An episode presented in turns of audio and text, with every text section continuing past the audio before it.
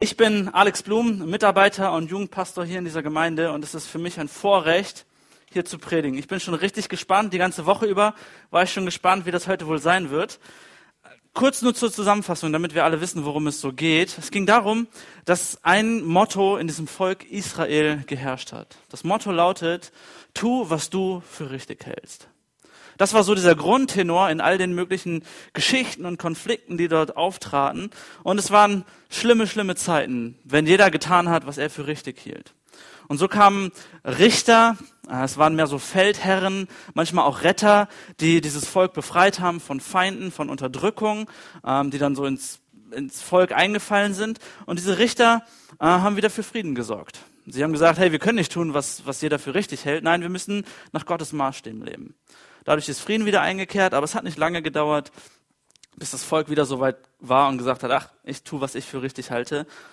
Und immer wieder haben wir gemerkt über die letzten Wochen, wow, dieses Volk hat wirklich einen Richter gebraucht, einen Retter gebraucht, jemanden gebraucht, der wirklich äh, standfest bleibt. Und dieser, dieser Retter, dieser Richter ist für uns heute Jesus.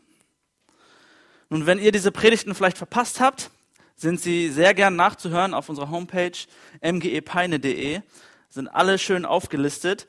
Und ähm, wir starten heute in das Thema Richter, der Weg zu mehr Gerechtigkeit. Die Story, die ich heute mitgebracht habe, äh, fängt in Richter 19 an. Und ich bin froh, dass keine Kinder mehr hier im Raum sind, denn es ist eine sehr, sehr brutale Story. Das ist nichts, wo man jetzt denkt, wow, jetzt kommt der Richter und es wird alles super und alles wird toll und das Buch der Richter geht langsam zu Ende. Jetzt werden wir noch mal was eine tolle Geschichte hören. Nein, das Volk nimmt einen schlechten Lauf und die Geschichte nimmt einen schlechten Lauf und es wird sehr sehr grausam. So startet die Geschichte oder oder dieses Kapitel in Vers 19, äh, in Richter 19 Vers 1. Und das ist so die wieder dieser Grundtenor, diese kleine Idee, nur als Erinnerung steht dort und es geschah in jenen Tagen ein König gab es damals nicht in Israel. Es geschah also so. Nur als kleine Erinnerung, ein König gab es damals nicht. Jeder tat, was richtig war in seinen Augen. Kapitel 19, 20 und 21 erzählen von einem Leviten, einem Mann aus der Stadt Ephraim. Dieser Mann hatte eine Frau. Seine Frau war mehr so eine Nebenfrau, eine Konkubine. Und dieser Levit ähm, war mit seiner Nebenfrau verheiratet oder wie auch immer man das damals so nannte. Ähm, er hatte halt seine Nebenfrau, aber die war ihm weggelaufen. Sie hatten sich gestritten, sie war nicht mehr gut genug, er war nicht mehr toll genug, keine Ahnung, was da passiert ist. Auf jeden Fall ist sie weggelaufen. Und zwar zu ihrem Vater nach Bethlehem. Also die Nebenfrau läuft nach Bethlehem. Daraufhin sagt der Levit, ähm, wow, ich möchte meine Nebenfrau eigentlich wieder haben. Es hat eine Weile gedauert. Er hat nicht sofort, ist ihr hinterhergerannt, sondern hat sich Zeit gelassen. Ob es war, weil er, ähm, keine Ahnung, sie schmollen lassen wollte oder weil er erstmal in seinem Ärger sich fangen musste. Es hat ein bisschen gedauert, bis er hinterhergelaufen ist zu dieser Nebenfrau nach Bethlehem. Als er dort angekommen ist, bei der Nebenfrau, ähm, und ihrem Vater wird er herzlich willkommen geheißen. Der Vater ist hellauf begeistert. Wow, da kommt mein Schwiegersohn oder wie sagt man das bei Neben, also der, der Vater der Nebenfrau, der Schwiegernebenvater, keine Ahnung, ähm, der ist total begeistert. Wow, da ist der Levit und jetzt können wir endlich uns kennenlernen und Gastfreundschaft besagt, hey, du musst bei uns übernachten und dann haben sie ein schönes Fest, dann trinken sie Wein und am nächsten Morgen steht der Levit auf, möchte seine Nebenfrau packen und sagen, komm, wir, wir gehen wieder nach Hause. Der Schwiegervater nein oder Nebenfrau, Schwiegervater, keine Ahnung, sagt, nein, nein, nein, ihr müsst bleiben, komm, wir trinken noch ein bisschen und ähm, so zieht sich das hin. Drei, vier Tage, fünf Tage, immer wieder wird das hinausgezögert, bis der Levit endlich sagt, so, jetzt, ähm, natürlich ist er wieder morgens benebelt vom vom Wein, sie kommen erst spät los, gegen Mittag vielleicht, ziehen sie dann los und ähm, kommen leider nicht bis nach Hause.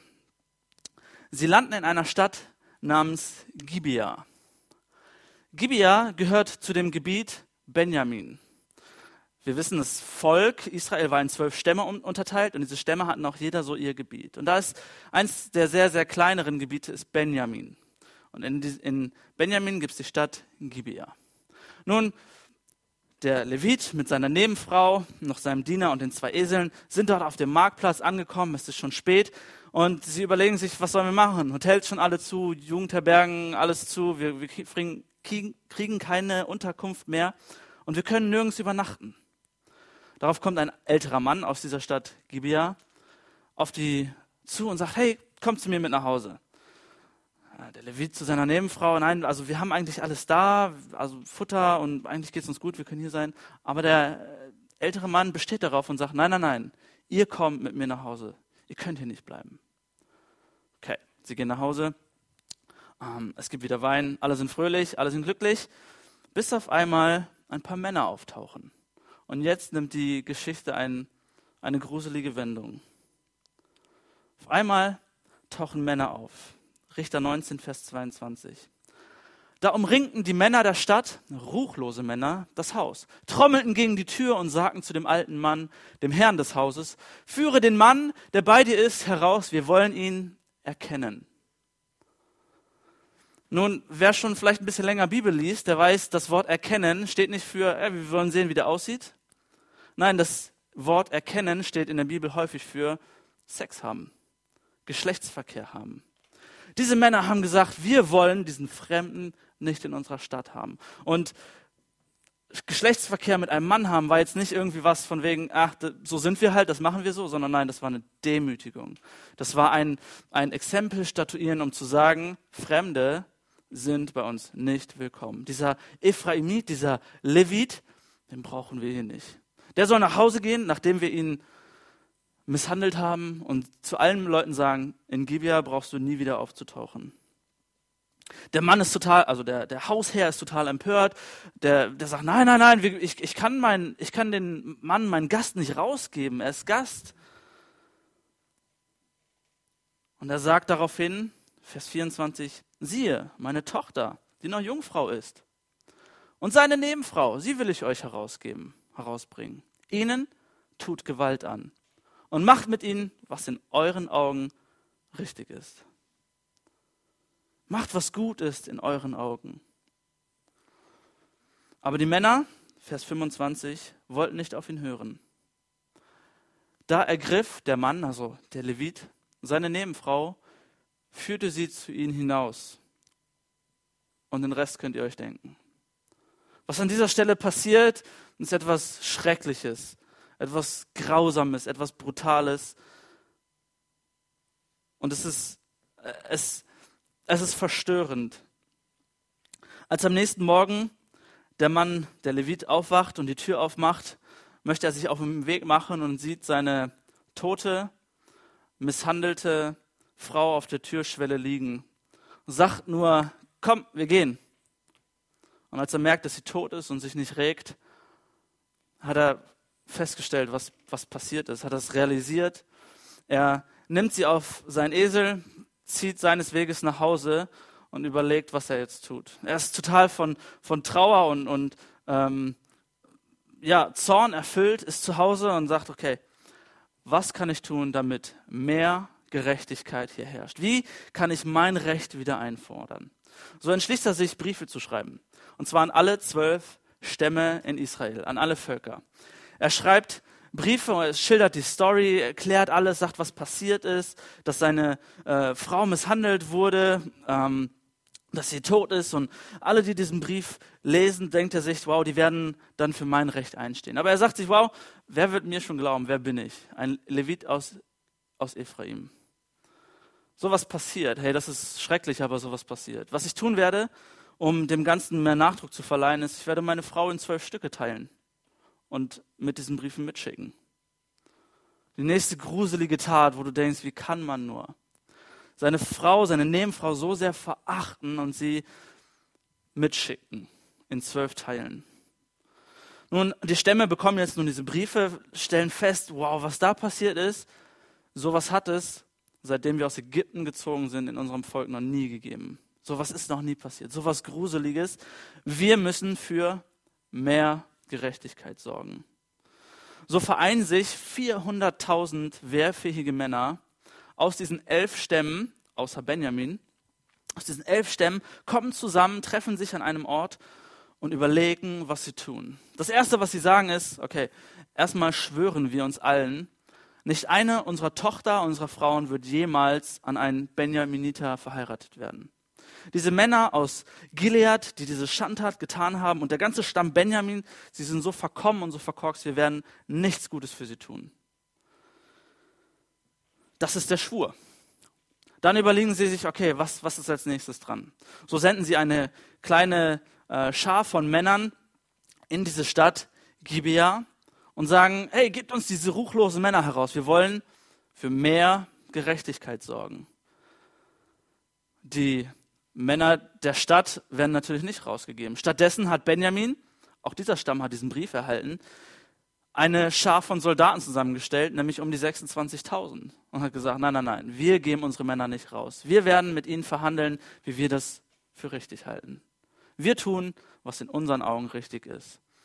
Und so kommt es, wie es kommen musste, dass diese 26.000 Männer aus dem Stamm Benjamin gegen 400.000 Männer aus den übrigen elf Stämmen kämpfen.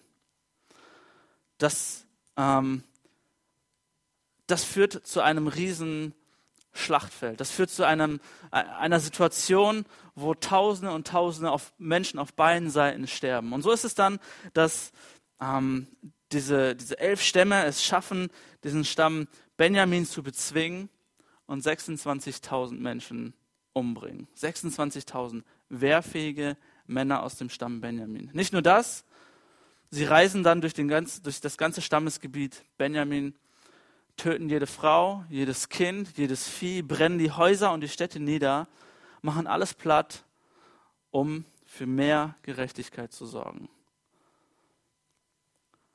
Nach einiger Zeit sind sie total betrübt und, und sagen sich, was haben wir da nur getan? Das waren unsere Brüder, das waren ein Teil unserer, unseres eigenen Fleisch und Bluts. Wir, wir haben einen kompletten Stamm ausgelöscht, das kann doch nicht sein. Bis sich einer meldet und sagt, nee, nee, warte, da sind 600 Männer geflohen. 600 Männer sind in die Wüste geflohen und die harren da seit vier Monaten aus. Ähm, vielleicht gibt es doch noch eine Chance, dass dieser Stamm Benjamin am Leben bleibt. Vielleicht gibt es eine Chance, dass wir das, was wir so falsch gemacht haben, wieder gut machen können. 600 Männer.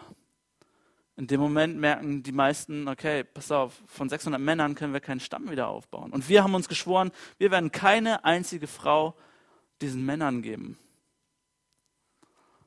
was sollen wir tun? Es meldet sich einer und sagt, wow, ähm, kann es sein, dass vielleicht irgendwer aus unseren elf Stämmen nicht an diesem Kampf teilgenommen hat? Irgendjemand, der nicht diesen Schwur geleistet hat? Und sie stellen fest, ja, es gibt eine Stadt, nämlich Jabesh Gilead. Das ist eine Stadt, da waren Männer dabei, aber die haben nichts nix dran teilgenommen. Sie haben keinen Schwur geleistet. Also werden wir jetzt deren Männer töten, deren Kinder töten, deren Vieh töten, deren Stadt ausbrennen und Frauen von dort wegnehmen. Jungfrauen. Das ist der Plan und so sieht es dann auch aus. Sie gehen dorthin, rauben die Frauen dort weg, um für mehr Gerechtigkeit zu sorgen und sie, sie schaffen es, 400 Frauen dort wegzuholen, zu kidnappen, zu, zu stehlen. Und wer jetzt so ein bisschen die Mathematik beherrscht, der wird feststellen, 600 Männer und 400 Frauen, das kommt nicht ganz auf. Wie kriegen wir das hin, dass die letzten 200 Männer auch noch irgendwie die Chance haben, ihren Stamm Benjamin zu erhalten? Und so kommt der Nächste auf die Idee und sagt, hey, demnächst ist da so ein Fest in, in Shiloh, so heißt, die, heißt der Ort, und da wird ein Fest stattfinden, da sind auch viele Frauen und alle sind fröhlich und feiern.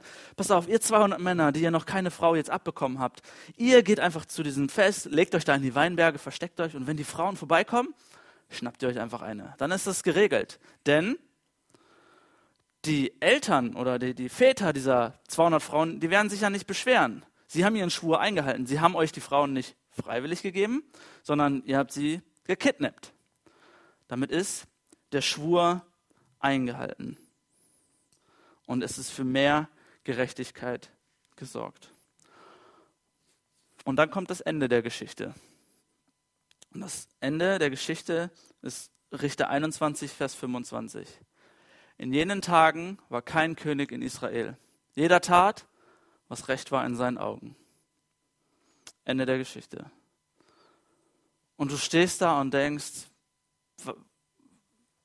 hat das auch irgendwas Positives? Was, wie kann es sein, dass so etwas Gruseliges, so etwas Grausames in dieser, in dieser Bibel steht und es gibt kein Happy End, es gibt keinen Richter, der eingreift und sagt, ich vertreibe all eure Feinde, keinen König, der eingreift und sagt, oh, jetzt müssen wir für Ordnung sorgen, kein Retter, der sagt, ich erlöse euch alle, keiner, der vergibt, keiner, der für Ordnung sorgt. Die Geschichte ist einfach zu Ende.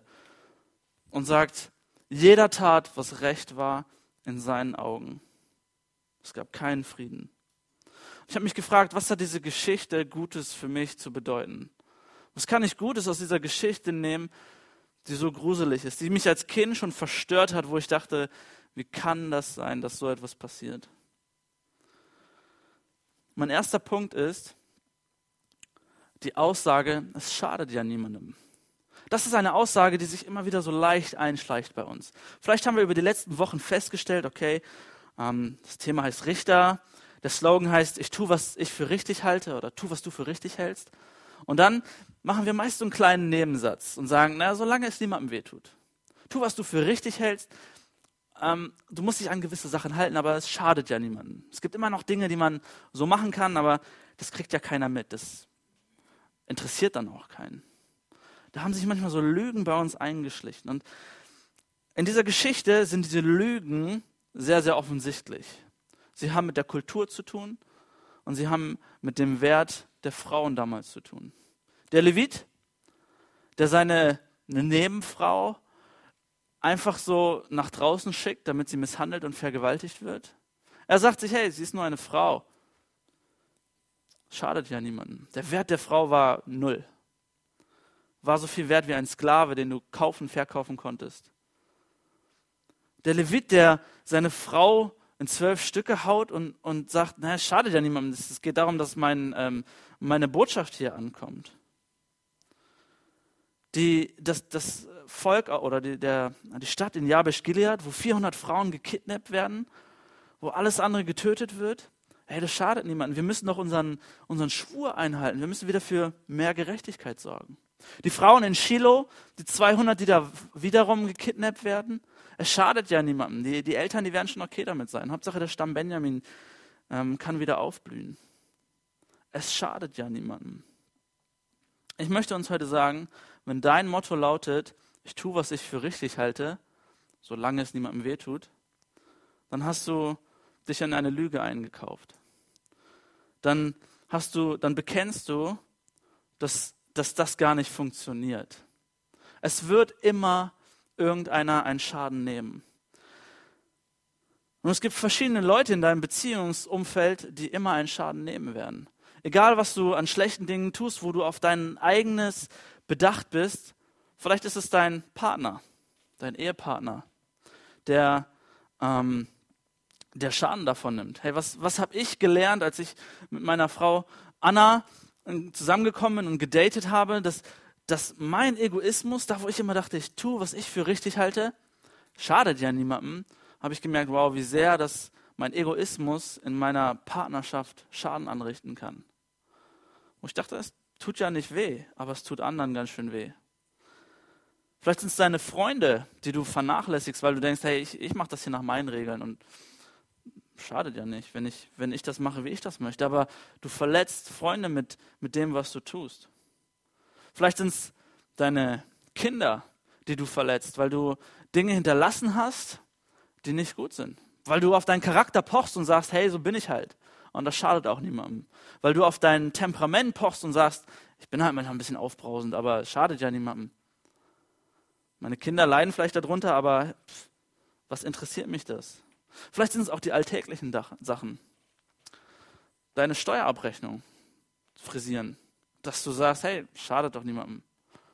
Dass du auf deine Arbeit, deine Arbeitsmoral so hängen, lass, hängen lässt und sagst, naja, wenn ich jetzt nicht ganz so ehrgeizig bin, nicht ganz so professionell, ähm, nicht ganz so mitdenke, schadet ja niemandem. Und über Leute lästerst, über Leute redest und denkst, ach, sie kriegen das ja eh nicht mit. Schadet doch niemandem. Schwarzarbeit. Wem schadet das? Paulus hatte eine sehr interessante Antwort drauf, nämlich in 1. Korinther 6, Vers 12. Dort sagt er, alles ist mir erlaubt, aber nicht alles ist nützlich. Alles ist mir erlaubt, aber ich will mich von nichts beherrschen lassen. Nun steht das jetzt im Gegensatz zu dem Motto, ähm, tu, was du für richtig hältst. Nein. Und Paulus sagt, doch, es ist alles erlaubt. Nein, nein, Paulus sagt, es ist schon irgendwie alles erlaubt. Im Sinne von, du bist ein Mensch und du kannst entscheiden, was du tust und was du nicht, aber er, und was du nicht tust. Aber im selben Satz sagt er, aber nicht alles ist nützlich. Mit anderen Worten, es gibt immer eine Konsequenz für dein Handeln. Du kannst, du kannst im Prinzip tun und lassen, was du willst, aber es wird Konsequenzen geben. Es wird immer jemandem schaden. Und im zweiten Satz, alles ist mir erlaubt, aber ich will mich von nichts beherrschen lassen. Damit sagt er, hey, wenn wir uns von dieser Idee beherrschen lassen, dass uns alles erlaubt wäre, dann schaden wir uns selbst. Dann glauben wir einer Lebensphilosophie, die uns beherrscht, die uns versklavt. Wir glauben, wir haben alle Freiheit. Und wenn wir diesem, diesem Motto glauben, ich tue, was ich für richtig halte, dann bist du diesem Motto verpflichtet, dann bist du dieser Lüge verpflichtet, dann bist du dieser Lüge versklavt. Und damit schadest du dir selbst. Deswegen ist das Erste, was ich aus dieser Geschichte lerne, du kannst nicht tun, was du für richtig hältst, ohne jemandem weh zu tun. Es wird immer jemand einen Schaden nehmen, entweder die anderen oder du selbst. Das Zweite ist, das Motto, ich will Gerechtigkeit, und zwar jetzt. Das ist das Motto, was für mich aus dieser, aus dieser Geschichte herauskommt, dass jeder an jeder Stelle dachte, wow, ich will für Gerechtigkeit sorgen, und zwar jetzt. Wie wir schon gelesen haben. Jeder tat, was recht war in seinen Augen. An jedem Punkt in dieser Geschichte tat jeder, was er für richtig hielt. Und hat gesagt, es ist gerecht, wenn der fremde Levit in unserer Stadt vertrieben wird, wenn wir, ihn, wenn wir an ihm ein Exempel statuieren, damit Ruhe in dieser Stadt einkehrt. Das ist richtig, wenn ich als Levit meine eigene Haut rette und dafür meine Frau opfer und, und weggebe. Das ist außerdem ihre Schuld. Ich meine, sie war eine Frau und sie war schuld, dass sie nach Bethlehem abgehauen ist. Es ist richtig, dass wir unsere eigene Stadt Gibia verteidigen und, und niemand und schon gar nicht die anderen Stämme und Brüder hier einmarschieren dürfen, um diese ruchlosen Männer ähm, zu Gericht zu ziehen. Es ist richtig, dass wir jetzt den kompletten Stamm Benjamin auslöschen, denn sie haben sich gegen uns ge gesetzt. Es ist richtig, dass wir eine weitere Stadt völlig niederbrennen, alles ausrauben und die Frauen da rausholen. Es ist gerecht damit, dass wir den Stamm Benjamin wieder aufbauen. Es ist gerecht, dass wir weitere 200 Frauen kidnappen. An jeder Stelle in dieser Bibel, in, in dieser Geschichte, haben die Leute gesagt, das ist richtig und ich sorge für mein Recht. Ich werde für das sorgen, was ich haben möchte. Jeder tat, was er für richtig hielt. Und ich glaube, so geht es uns häufig auch. Vielleicht nicht ganz so krass. Ich hoffe nicht ganz so krass wie in dieser Geschichte. Aber ich kenne das von mir auch, dass ich häufig sage, ich will Gerechtigkeit. Und es ist richtig, dass ich jetzt vielleicht patzig antworte. Der ist mir komisch gekommen. Es ist doch richtig, wenn ich jetzt genauso ihm das zurückgebe. Es ist richtig, dass ich jetzt bitter bin, weil der hat mich richtig verletzt. Es ist richtig und es ist gerecht, dass ich meinen Partner zurechtweise, denn wie soll sonst Ordnung herrschen in dieser Familie? Es ist richtig und es ist gerecht, keine Schwäche zu zeigen, bloß keine Fehler zuzugeben. Auge um Auge, Zahn um Zahn. Heutzutage sagen wir vielleicht, wie du mir, so ich dir. Aber die Wahrheit ist, das Leben ist ungerecht. Das ist keine, keine neue Erkenntnis. Das Leben ist ungerecht. Es ist ungerecht, dass mir mein Fahrrad gestohlen wurde. Es ist ungerecht, dass deine Arbeitskollegen dich vielleicht schikanieren. Es ist ungerecht, dass andere für den gleichen Job mehr verdienen als du selbst. Es ist ungerecht, dass jemand schlecht über dich redet hinter deinem Rücken. Es ist ungerecht, dass du ohne Grund gekündigt wurdest. Es ist ungerecht, dass dein Partner abgehauen ist. Es ist ungerecht, dass du verletzt wurdest und jetzt körperlich beeinträchtigt bist. Es ist alles ungerecht. Aber die Antwort auf diese Aussage, hey, es schadet niemandem, wenn ich so und so handle und yes, ich möchte für meinem Recht sorgen, die einzige legitime Antwort darauf ist Vergebung. Vergebung ist die Antwort auf Ungerechtigkeit. Das Einzige, was dich aus dieser Situation befreien wird, endgültig befreien wird, ohne vielleicht die Umstände zu ändern, ohne dein Leid wieder gut zu machen, ohne für dein, dein Gerechtigkeitsempfinden zu sorgen, ist Vergebung. Das Einzige, was, was dir helfen wird, ist Vergebung. Ich habe mich gefragt, was wäre in dieser Geschichte anders gelaufen, wenn jemand gesagt hätte, ich vergebe dir. Ein ganzer Völkermord, ein ganzer Genozid wäre ausgefallen. Deswegen ist mein Punkt für uns heute, Vergebung ist die Antwort auf Ungerechtigkeit. Lerne zu vergeben. Das ist mein dritter Punkt, den ich aus dieser Geschichte so lerne. Sage, lerne zu vergeben. Und was bedeutet Vergebung? Vergebung bedeutet, dass du in Vorleistung trittst. Dass du zuerst sagst, ich, ich vergebe dir. Es ist ein, ein Geschenk, eine Zusage, dass ich nicht an das denken werde, was du getan hast. Dass ich nicht Wunden wieder aufwühle, dass ich mich nicht in meinem Schmerz suhle, sondern sage, ich vergebe dir. Vergebung bedeutet, eine Vorleistung zu geben. Nicht Dinge immer wieder aufzuwärmen und zu erwähnen. Vergebung bedeutet auch, seine eigene Schuld zu sehen. Vielleicht an, anzuerkennen, dass du selbst gar nicht mal so viel besser bist dass du vielleicht auch deine Fehler hast. Du bist nicht besser. Dass du vielleicht auch anerkennst, dieses Motto, es tut ja niemandem weh, bedeutet, eigentlich muss ich auch um Vergebung bitten. Eigentlich habe ich auch Fehler. Eigentlich habe ich auch Schuld. Eigentlich muss ich meine eigene Schuld eingestehen. Vergebung bedeutet auch, anderen zu vergeben, etwas auszusprechen. Nicht zu sagen, ach, passt schon, Gras wächst drüber und, und wird sich schon irgendwie regeln. Mit der Zeit legt sich der Schmerz und so weiter. Nein, anderen vergeben und zu sagen, ich vergebe dir. Das heißt nicht, dass alles immer gleich super schön und, und heile Welt ist. Nein, Vergebung ist ein Heilungsprozess, aber es bedeutet, dass wir anderen das auch zusprechen und sagen, ich vergebe dir. Vergeben bedeutet auch, dass du Vergebung empfängst. Dass du das von anderen annimmst, wenn sie sagen, hey, es, es, es tut mir leid und ich vergebe dir für das, was du getan hast dass du das für dich annimmst. Oder auch darum bittest. Du sagst, hey, das, was da geschehen ist, bitte vergib mir. Und nicht alles immer so sein lässt und wird sich schon irgendwie einrenken. Vergebung bedeutet auch, dir selbst zu vergeben. Dir selbst zu sagen, hey, es ist, es ist nicht gut gewesen, was da gelaufen ist. Die Person hat mir vergeben, ich habe ihr vergeben, aber ich werde jetzt auch meinen eigenen Schmerz langsam loswerden und sagen, ich mache Fehler, ich bin nicht perfekt. Deswegen ist es wichtig, dass man auch sich selbst vergibt und loslässt. Also, Vergebung ist die Antwort auf Ungerechtigkeit. Das ist der Satz, den ich uns heute so mitgeben möchte. Nun, diese Geschichte handelte von einem Mann, von einem Levit, der einen, einen Ruf nach Gerechtigkeit verspürt hat der gesagt hat, es muss Gerechtigkeit herrschen. Und ein Volk, das auch gesagt hat, hey, wir tun, was in unseren Augen jetzt richtig ist. Wir tun das, was wir jetzt wollen. Und das Ganze ist in einem Völkermord geendet. Die Bibel erzählt uns aber auch eine Geschichte von einem Gott, der genauso für Gerechtigkeit sorgen möchte, der genauso sagt, ich möchte, dass Gerechtigkeit herrscht. Die Bibel erzählt von einem Gott, der sagt, ja, auch du hast Schulden in deinem Leben, auch du hast Situationen, du hast Fehler, du hast Sünde, du, du rebellierst gegen mich, du machst deine eigenen Pläne. Und auch, auch dieser Gott möchte Gerechtigkeit. Gott fordert Gerechtigkeit. Und wir sehen auch, dass wir diese Forderung, dieser Forderung gar nicht nachkommen können. Wir können die Art von Gerechtigkeit, die Gott von uns fordert, oder diese Wiedergutmachung, die er fordert, die können wir gar nicht bringen.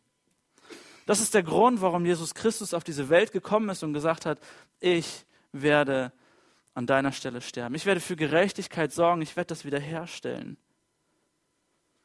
Christus ist für dich gekommen, um zu vergeben. Denn Vergebung ist die einzige Antwort auf Ungerechtigkeit. Christus ist für uns gestorben. Er hat die Gerechtigkeit erfüllt und hat deine Schuld beglichen. Das, was du hättest, Gott hätt, was du Gott gegenüber hättest leisten müssen. Nun, diese Geschichte aus Richter erzählt von diesem Mann, von diesem Leviten, der eine Nebenfrau hatte, und der sie opferte auf, auf, auf brutale und bestialische Art und Weise, um seine eigene Haut zu schonen. Der gesagt hat, ich opfere lieber diese Frau und rette meine Haut und bin damit frei. Und in einer Woche feiern wir Ostern. Feiern wir den Tag, wo Jesus Christus am Kreuz gestorben ist und gesagt hat, lieber opfere ich mein Leben, als dass einer von euch sterben muss. Jesus Christus ist derjenige, das Gegenteil von diesem Leviten, der gesagt hat, ich bin der bessere Levit. Ich bin derjenige, der sich tausendmal lieber opfern würde, als diese Frau, als, als dich dafür sterben zu lassen. Jesus Christus ist es, den wir nächste Woche feiern, den wir heute feiern, der gesagt hat, ich, ich lasse mich misshandeln, damit du gerettet wirst, damit du vergeben, Vergebung empfangen kannst. Jesus Christus ist der eigentliche Retter, den wir suchen. Und ich glaube, wenn wir das verstanden haben, was diese Vergebung, was dieses Opfer durch Jesus Christus bedeutet, wenn wir das verstanden haben, dann fängt unser stolzes Herz, was immer wieder sagt, ach, es tut ja niemandem weh, fängt vielleicht an, ein demütiges Herz zu werden und zu sagen, Gott, bitte vergib mir. Da, wo ich so stolz war und dachte, ach, es tut ja niemandem weh. Wenn wir die, die Vergebung durch Jesus Christus verstanden haben, dann ist vielleicht unser Verlangen nach Gerechtigkeit, nach ich muss mein Recht wiederherstellen, ist dann vielleicht gestillt, indem wir sagen, wow, ich bin dankbar, dass du mir vergeben hast, Jesus Christus. Denn ich habe auch Schuld in meinem Leben. Und wenn wir die Schuld vor Gott erkennen und die Vergebung durch Jesus Christus annehmen, hey, dann sind wir auch fähig dazu, anderen zu vergeben. Vergebung ist die Antwort auf Ungerechtigkeit. Lass uns zusammen beten.